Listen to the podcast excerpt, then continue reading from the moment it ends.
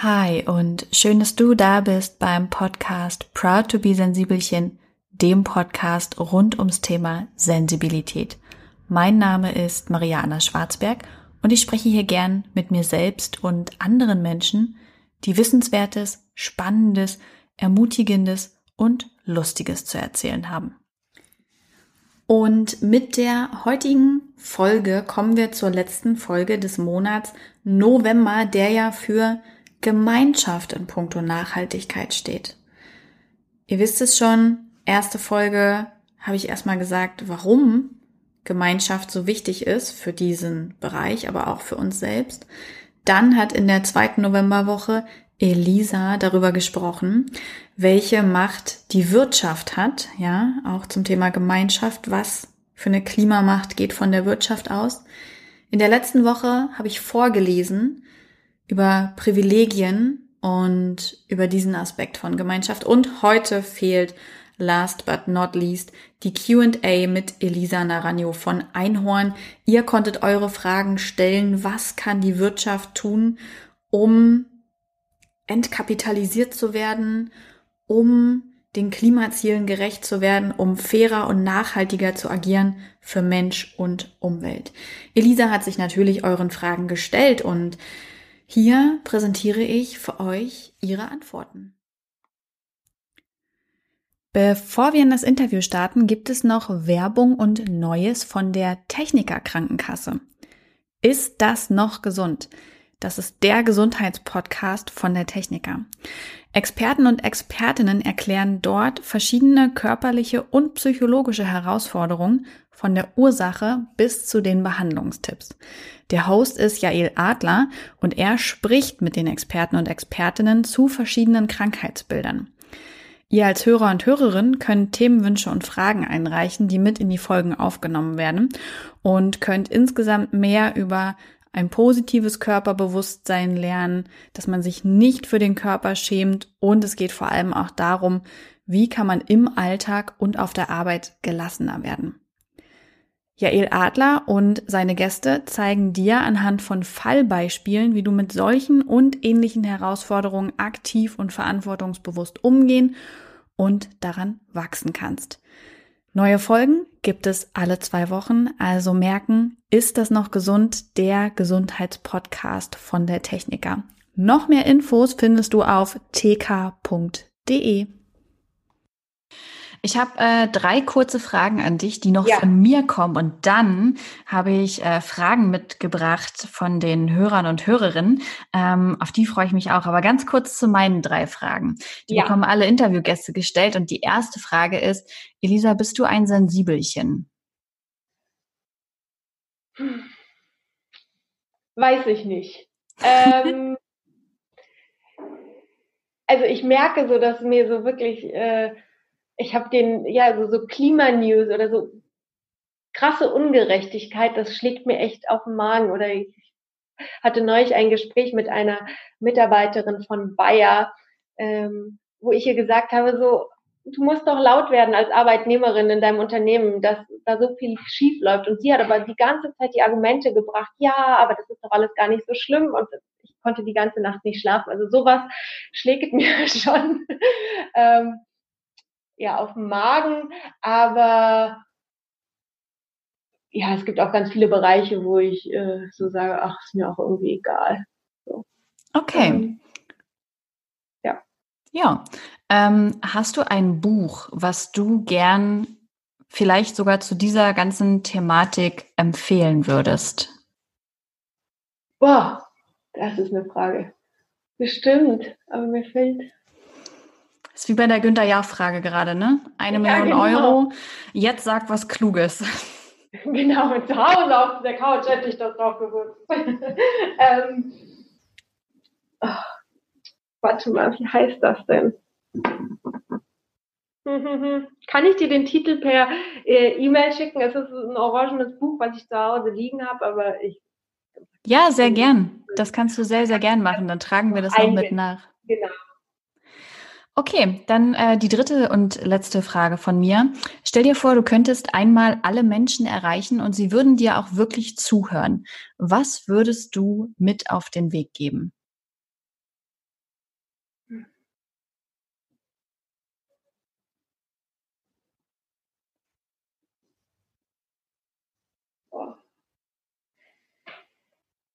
kommt, wir packen das an oder das geht, wenn wir es nur wollen. Also so in diese Richtung. Ja, wahrscheinlich irgendwie sowas. Also wir müssen alle irgendwie was tun, aber das ist auch gleichzeitig eine unglaubliche, ja, eigentlich voll schön, sich so mal so Gedanken zu machen, okay, wie soll eigentlich so eine lebenswerte Zukunft aussehen oder wie soll überhaupt unsere Gesellschaft gestaltet sein und was kann ich dafür tun? Und das ist ja eigentlich auch total empowernd und sich dem auch so anzunehmen und zu sagen, so, doch, du kannst auch voll was tun. Also wir können alle irgendwie was tun und das macht auch Spaß und wir müssen aber auch alle was tun. Okay, dann eröffne ich jetzt die Fragerunde für unsere Hörer und Hörerinnen. Ich habe ein paar Fragen mitgebracht und ich war sehr positiv überrascht, was für spannende und interessierte Fragen da kamen. Zum Beispiel kam die Frage, was kann ich als Einzelperson tun, um die Wirtschaft mit zu verändern? Total viel. Also als Konsument hat man jeden Tag einen Stimmzettel. Man kann ja einfach sich entscheiden, ob man zu einem Nestle-Produkt oder zu einem fairen, nachhaltigen Produkt greift. Man kann sich entscheiden, ob man bei Primark kauft oder bei Arms Angels. Und man kann auch anfangen, gerade heutzutage ja viel mehr bei den Unternehmen nachzufragen, sodass da auch ein Umdenken stattfindet. Also ich glaube, als Konsument haben wir eine unglaubliche Macht, sowohl Sachen einzufordern, aber auch natürlich einfach durch die Kaufentscheidung. Als Arbeitnehmerin hat man auch eine Macht. Also bei meinem alten Arbeitgeber zum Beispiel habe ich gekündigt, als ich dort nicht glücklich war. Ich weiß auch, dass nicht jeder in dieser guten Situation ist, einfach zu sagen, ja, ich kündige. Aber sich schon zu hinterfragen, so, okay, was leiste ich hier gerade und bin ich damit zufrieden? Und wenn man zu dem Schluss kommt, ja, ich bin irgendwie nicht damit zufrieden, was das Unternehmen so macht, aber ich bin auch gerade nicht in der Position zu kündigen, dann aber auch anfangen, lauter zu werden und nicht hinzunehmen, dass KPIs vielleicht manchmal total fehlgeleitet sind oder dass andere Sachen beschlossen werden, die einfach quatschig sind. Und einfach auch wirklich eine Stimme zu sein.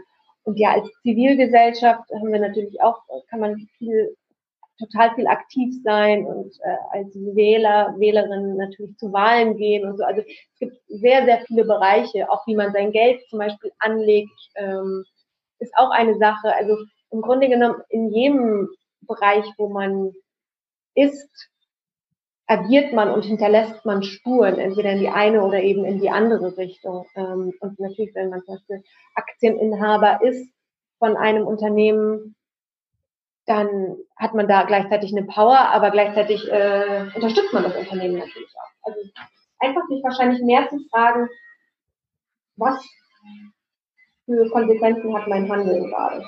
Mhm.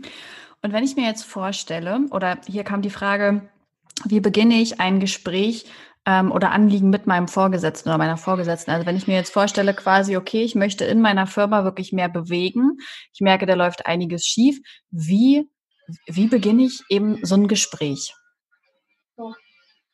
Ja, hätte ich das gewusst, hätte ich bei meinem alten Arbeitgeber nicht gekündigt. Es kommt natürlich drauf an, also wie ist überhaupt die Arbeitskultur, wenn da irgendwie schon so eine gewisse Augenhöhe ist oder man wirklich kommunizieren kann und der Chef oder die Chefin einem auch zuhört, dann glaube ich, kann man relativ leicht ein Gespräch anfangen. Wenn dann natürlich irgendwie so total das Machtgefälle ist und eigentlich sowieso nicht zugehört wird, dann stelle ich mir das schon sehr, sehr schwierig vor. Aber wie beginnt man ein Gespräch? Also ich würde wahrscheinlich auch, also es kommt ja super drauf an, was das Unternehmen macht, aber damals so zu zeigen, guck mal, hier und hier haben wir diese Auswirkungen, das sind leichte Sachen, die wir verändern könnten. Und wenn man sich stärker sogar Richtung Nachhaltigkeit positioniert, glaube ich, hat das einfach eine positive Auswirkung auf das Unternehmen, weil die Arbeitnehmer, glaube ich, sich mehr identifizieren können damit, aber natürlich auch Kunden sich mehr damit identifizieren können. Aber ja, ob das jetzt natürlich bei jedem so geht, weiß ich nicht, aber ich glaube, man kann voll viel anfangen. Und es gibt auch zum Beispiel Sachen, wo man noch nicht so radikal anfangen würde, das ganze System quasi oder das ganze Unternehmen umkrempeln zu wollen, aber leichte Initiativen starten kann, zum Beispiel bei Einhorn. Wir zahlen keine, also wenn die Mitarbeiter, Mitarbeiterinnen essen gehen, werden nur vegetarische Essen bezahlt von der Firma und kein Fleisch wird bezahlt. Mhm. Oder innerhalb Deutschlands fliegen wir sowieso gar nicht und auch sonst versuchen wir Fliegen zu vermeiden. Aber natürlich muss man dann auch mehr Zeit dafür haben, aber das kostet ja das Unternehmen so gesehen eigentlich auch nicht. Und also so kann man ja auch viele Sachen schon ändern, ohne das Geschäftsmodell an sich zu ändern. Aber ich glaube, allein mal so einen Dialog anzufangen, weil so würde ich wahrscheinlich anfangen von. Es ist die Leute da draußen, die sehen, oder alle Leute, außer jetzt die Klimaleugner, die wissen ja, das stimmt, was Greta sagt. Also das weiß man. Und den Mitarbeitern und Mitarbeiterinnen die Möglichkeit zu geben, ein bisschen mehr in ihrem täglichen Tun danach zu handeln, ist, glaube ich, sehr, sehr sinnstiftend und ja auch nur folgenwichtig. Und da den Arbeitgeber zu motivieren, dass die Belegschaft oder die Arbeitnehmer das wollen, das glaube ich, das anfangen würde. Aber es ist, glaube ich, auch schwer. Ich glaube das auch. Es kam auch noch eine Frage dazu. Was mache ich denn, wenn eine Firma sich so komplett weigert, nachhaltig zu agieren und auch so alle Fortschritte, die man selber irgendwie versucht zu initiieren, abgeblockt werden? Das ist... Ich weiß es nicht. Also es kommt drauf an, ne? Warum ist das so? Also ich glaube zum Beispiel bei so vielen Aktienunternehmen ist das vor allem eben, weil das börsennotiert ist oder halt, weil da Shareholder-Interessen oder Investoreninteressen dahinter sind, die in eine andere Richtung gehen. Und dann muss man sich fragen, okay, wird sich das jemals ändern? Und vielleicht könnte man noch irgendwie versuchen, so einen Kreis der anonymen Arbeitnehmerinnen zu gründen, wo man dann so sieht, okay, da gibt es halt wirklich irgendwie eine Power dahinter und das ist nicht nur eine Person, sondern wir sind mehr. Aber ja, wie gesagt, gerade so bei Aktienunternehmen sehe ich auch, dass,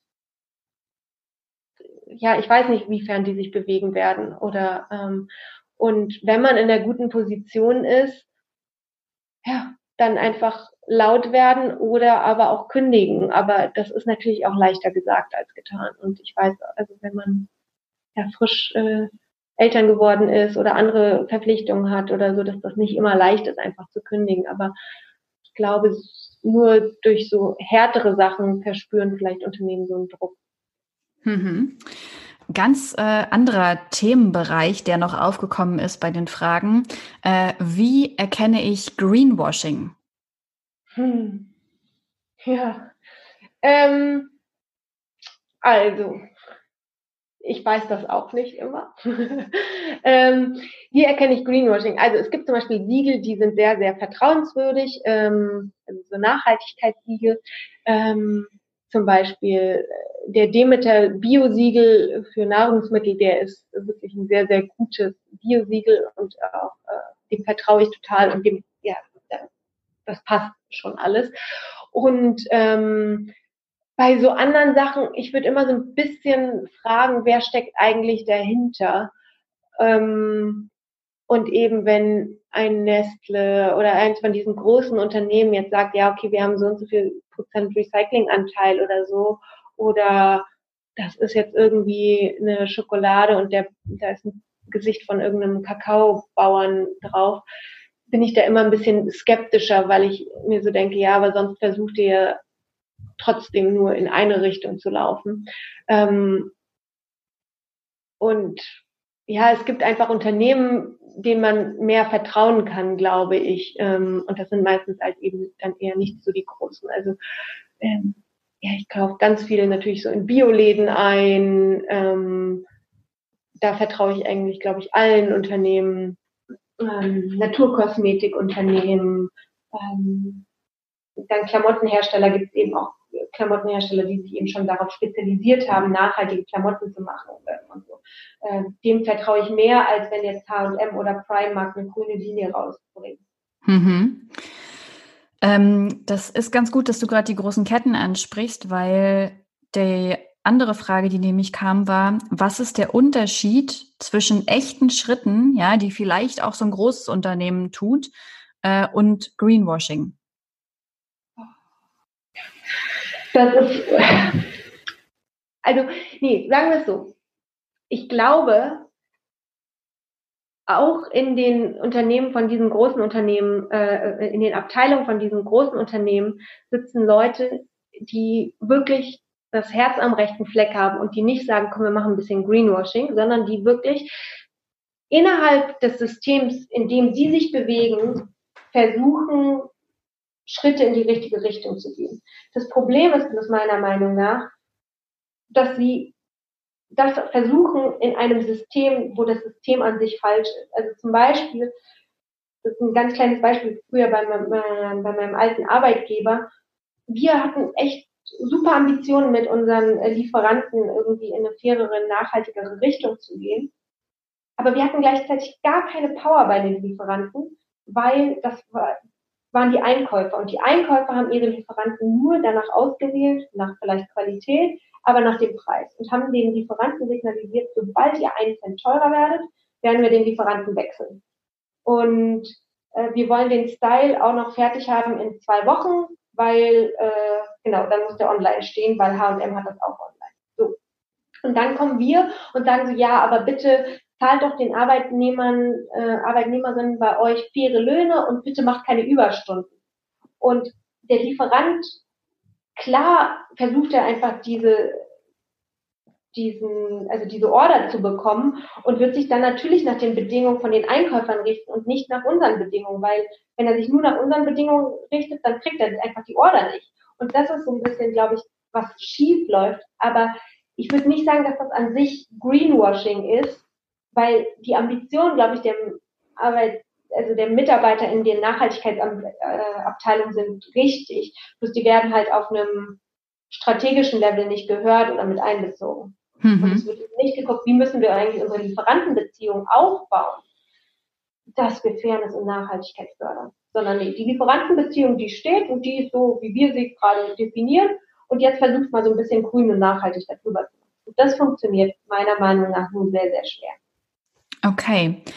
Eine spannende Frage, die noch kam, war, Neues, / Gutes zu produzieren, macht total Sinn.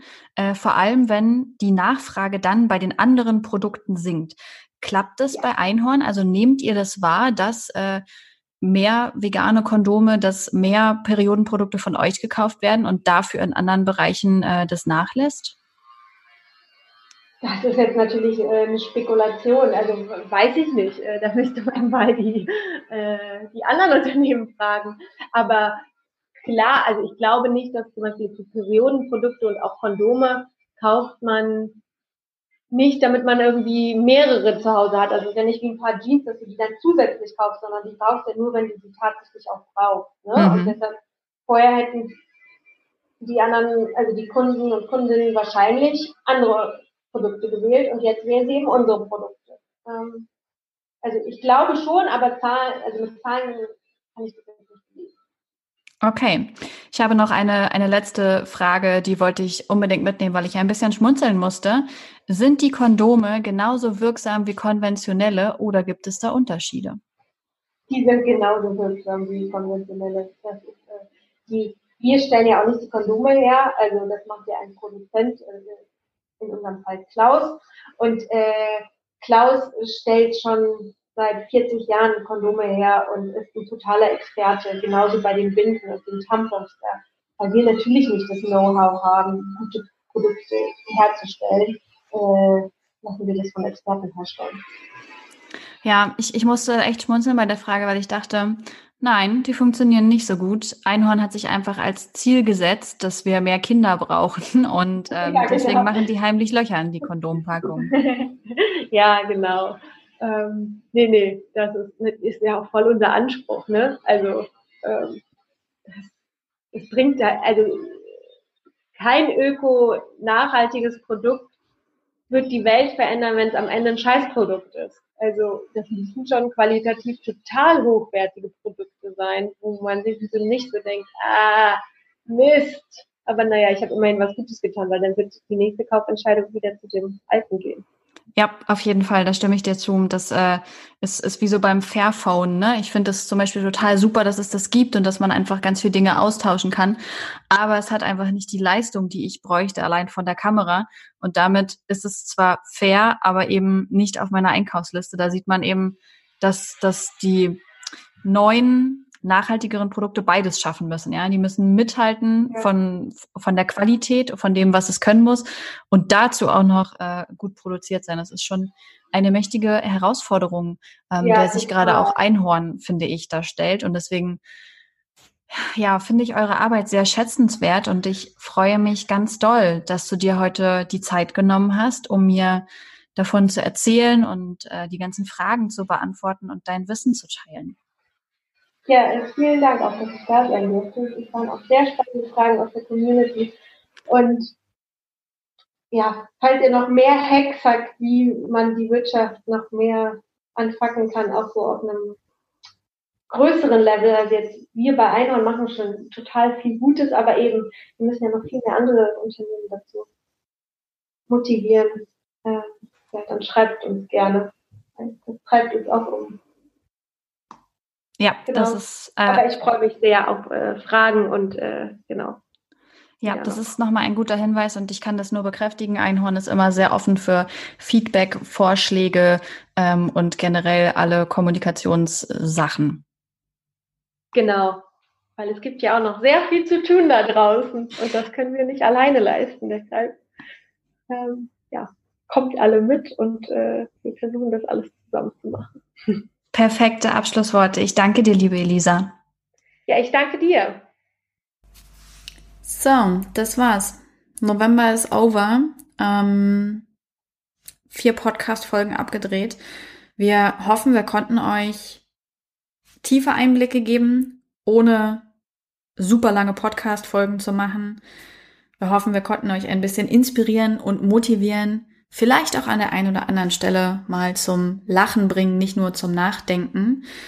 Und ich freue mich sehr auf den Dezember und euch nächste Woche präsentieren zu können, was das große neue Quartalsthema ist, wer der Gast sein wird und worüber wir eigentlich im Dezember so sprechen. Es ist ja schließlich auch der Weihnachtsmonat.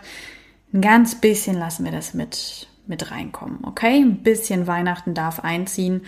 Und ich kann an dieser Stelle schon verraten, es wird im Dezember nur 3 Podcast-Folgen geben.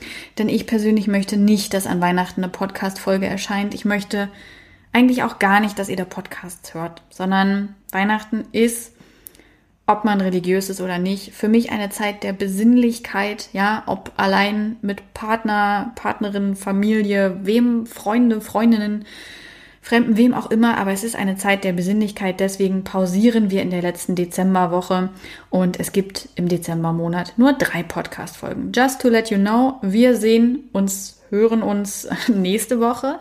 Bis dahin habt einen schönen Tag oder Abend.